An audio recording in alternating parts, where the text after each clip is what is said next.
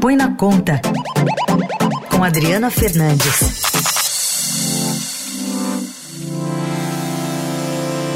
A definição sobre a desoneração da folha de pagamentos é o tema da participação de hoje da nossa colunista Adriana Fernandes. Bom dia, Adri. Bom dia, ouvintes da Rádio Eldorado. Essa semana aqui em Brasília foi uma semana de muito debate da pauta econômica, mas ainda de pouca decisão e os projetos vão se acumulando para o final do ano. Faltam apenas quatro semanas antes do recesso parlamentar, são dia 22 de dezembro. Tem muito projeto para ser votado, não só as medidas arrecadatórias do pacote do ministro da Fazenda, Fernando Haddad, mas também a LDO, a Lei de Diretrizes Orçamentárias, que define como o orçamento vai ser votado e é nela que está a meta de zerar o déficit das contas públicas, mas, sobretudo, o orçamento da União de 2024, que ainda nem começou de fato o debate mais intenso na casa, sem contar com o final da votação da reforma tributária que foi aprovada na Câmara inicialmente, no Senado que fez modificações e retornou à Câmara para uma última votação. Uma das decisões dessa semana é que o presidente Luiz Inácio Lula da Silva decidiu vetar integralmente o projeto que prorroga a desoneração da folha de pagamento de 17 setores da economia até 2027. A alegação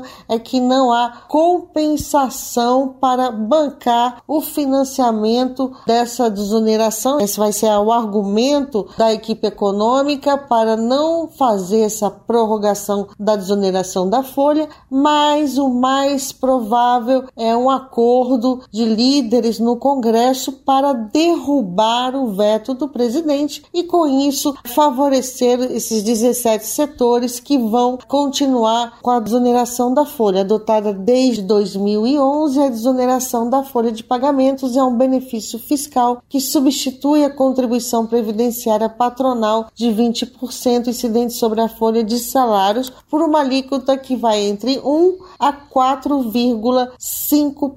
sobre a receita bruta das empresas. Na prática, a medida reduz a carga tributária da contribuição previdenciária devida pelas empresas e essa tributação favorece os setores de confecção e vestuário, calçados, construção civil, call center, comunicação, empresas de construção e obras de infraestrutura, couro, fabricação de veículos e carrocerias, máquinas e equipamentos, proteína animal, têxtil, TI, tecnologia da informação, tecnologia da comunicação, projeto de circuitos integrados, transporte metroviário de passageiros, transporte rodoviário coletivo e transporte rodoviário de cargas. Todos esses setores fizeram uma grande movimentação para aprovar essa prorrogação e não ficar esperando uma mudança de uma segunda etapa da reforma tributária e agora contam com a derrubada do veto pelo Congresso Nacional, que é o mais provável que ocorra, embora a equipe econômica esteja trabalhando contra essa medida, que dentro do projeto também tem uma desoneração da contribuição previdenciária para os municípios. O custo estimado pela equipe econômica é em torno de 20 bilhões, mas parlamentares alegam que esse valor está inflado pela área econômica.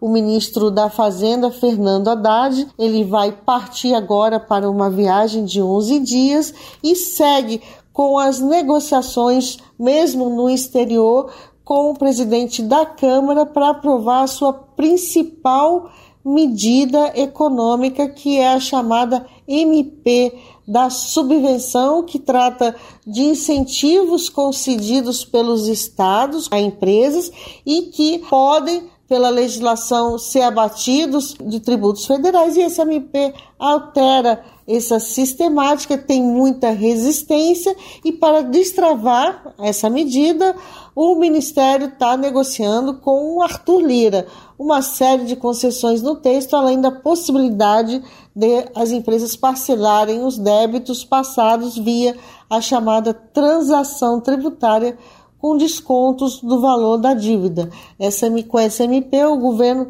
espera uma conta muito conservadora, 35 bilhões de reais em 2024, mas com todas essas mudanças é provável que o valor seja diminuído. Dentre as mudanças que estão sendo costuradas diretamente por Haddad estão a ampliação do conceito de investimento, aquilo que aumentaria a possibilidade de abatimento de tributo por essas companhias daqui para frente. O que o governo quer é estancar o que ele chama de sangria de incentivos que são concedidos pelos estados, mas que acabam a conta chegando nos impostos do governo federal, no imposto de renda do governo federal cobrado pela Receita e que são né, compartilhados também com os estados e municípios. A justificativa para avançar nessas negociações é que os estados também, os municípios também vão perder